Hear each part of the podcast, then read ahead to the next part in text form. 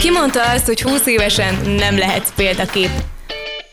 A Magyar Ifjúsági Központ YZ intézete, a Paprika Rádió és a K Plus program felhívást tett közzé olyan aktív, 20-as éveikben járó fiatalok bemutatására, akik tehetségükkel és tevékenységükkel kimagasló eredményeket értek el. Célunk 20 olyan fiatal bemutatása, akik az üzleti élet, kultúra, tudomány, sport vagy közélet kategóriában egyedülálló és Kolozsvárhoz köthető teljesítményt mutatnak fel. 20-20 éves tehetség 2020-ban. November 25-től szerdánként 19 9 órától a Paprikán.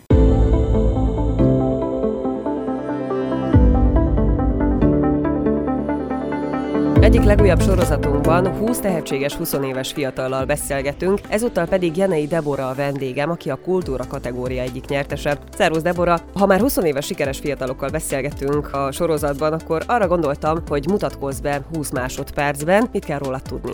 Sziasztok, Jenei Debora vagyok, jelenleg első éves egyetemista a Bábes Bolyai Tudományegyetem zeneművészeti szakán, valamint már több éve foglalkozom a zenével, ezek mellett megfordultam a színházban is. Igazából van egy elmondatom, ami így már több éve kísér, az pedig az, hogy megoldom. A legtöbb zenész énekes már gyermekkorában komolyabban elkezdett ismerkedni a zenevilágával. Emlékszel, hogy nálad mikor és hogyan kezdődött ez a történet? Igazából nálam a zenével való ismerkedés nem volt olyan korai, mint nagyon sok gyereknél. Én ötödikes koromban kaptam meg első gitáromat, és akkor kezdtem el gitárórákra járni, majd utána meggyőztek az évfolyam társnőim, hogy menjek el velük énekórára, akkor elkerültem énekórára, és igazából így kezdődött nálam ez a nagyobb folyamat. Természetesen furujázni, meg hasonló kis hangszereken játszani minket is tanítottak, mint mindenkit szerintem ugye első négy osztályban, de valami másra vágytam.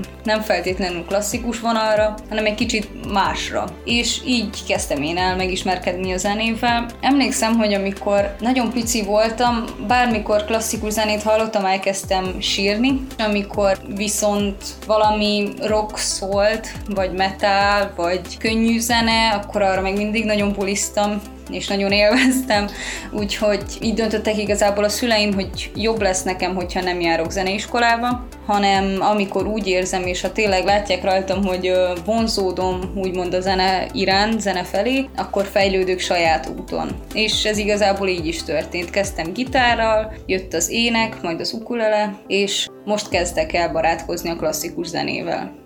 Így 20 évesen lassan. Emlékszel még az első fellépésedre, hogy mikor, hol volt, vagy milyen dalt, vagy éppen dalokat adtál elő?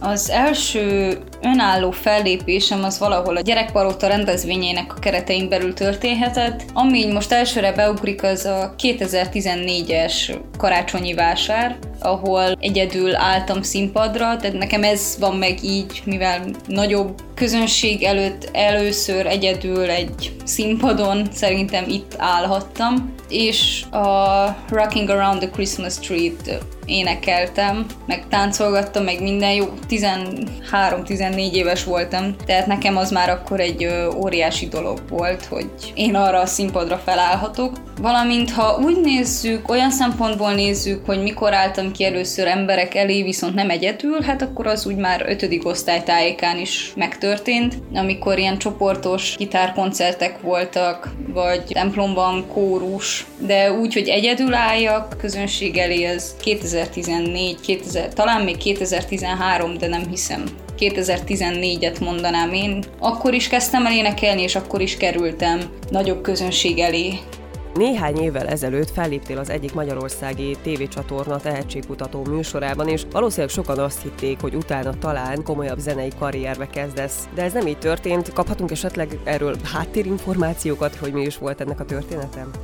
A tévés dolog, élmény, ez 2016-ban történt, és mindenki, sőt még én is azt hittem, hogy jó, akkor ez egy határozott pont volt az életemben olyan szempontból, hogy igen, én tényleg szeretném akkor valamilyen művészeti szakon tovább folytatni a tanulmányaimat. Én akkor mentem 9 be hát nem. Ebből az lett, hogy én elmentem matek infóra, és így senki nem értette, hogy oké, okay, de miért? És miután a matek infót kiártam, rájöttem, hogy na jó, én megbírtam, azzal nincs baj, de tényleg más vizeken kell nekem tovább úsznom, és így négy év matek info mellett a zenekar a színház, egy csomó projekt. Erős terhelő dolog volt, az egy dolog, de így megtanított arra, hogy beosszam az időmet, sokkal jobban, és jó volt, hogy mindenből is kaptam, olyan szempontból, hogy használnom kellett az agyamat, mert hogy matek info, és olyan szempontból, hogy teljesen áttértem ilyen művészi ágakra a súli után. Több sikeres műzikelben is szerepeltél már, mint például a Légyó, mint haláligban, vagy éppen a dzsungel könyvében. Milyen élményekkel és tapasztalatokkal maradtál ezeknek köszönhetően?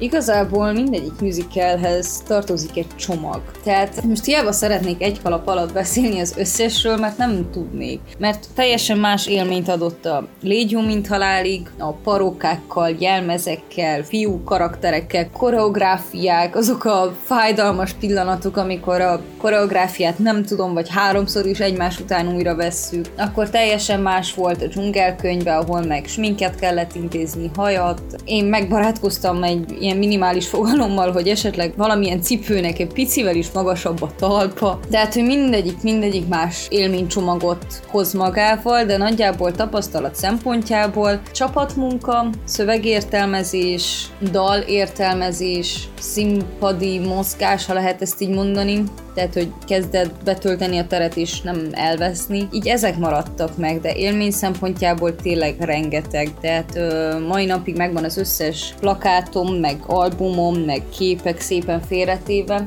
És hát például ilyen élményeket sosem felejt el az ember, mint amikor mindig kirohannak az automatához forró csokit venni, vagy amikor készülünk indulni turnézni, vagy amikor kimondottan elmentünk már turnézni egy bizonyos városba, és hogy ott az az egész élmény a csapattal milyen is volt, és hála Istennek volt szerencsém ezeket megtapasztalni, és hiányoznak. Az egy dolog, hogy hiányoznak, de én nagyon ajánlom mindenkinek, hogy barátkozzon a színházzal, mert nagyon vagány dolog. Én se barátkoztam előtte a színházzal, meg is bántam, de nagyon vagány dolog.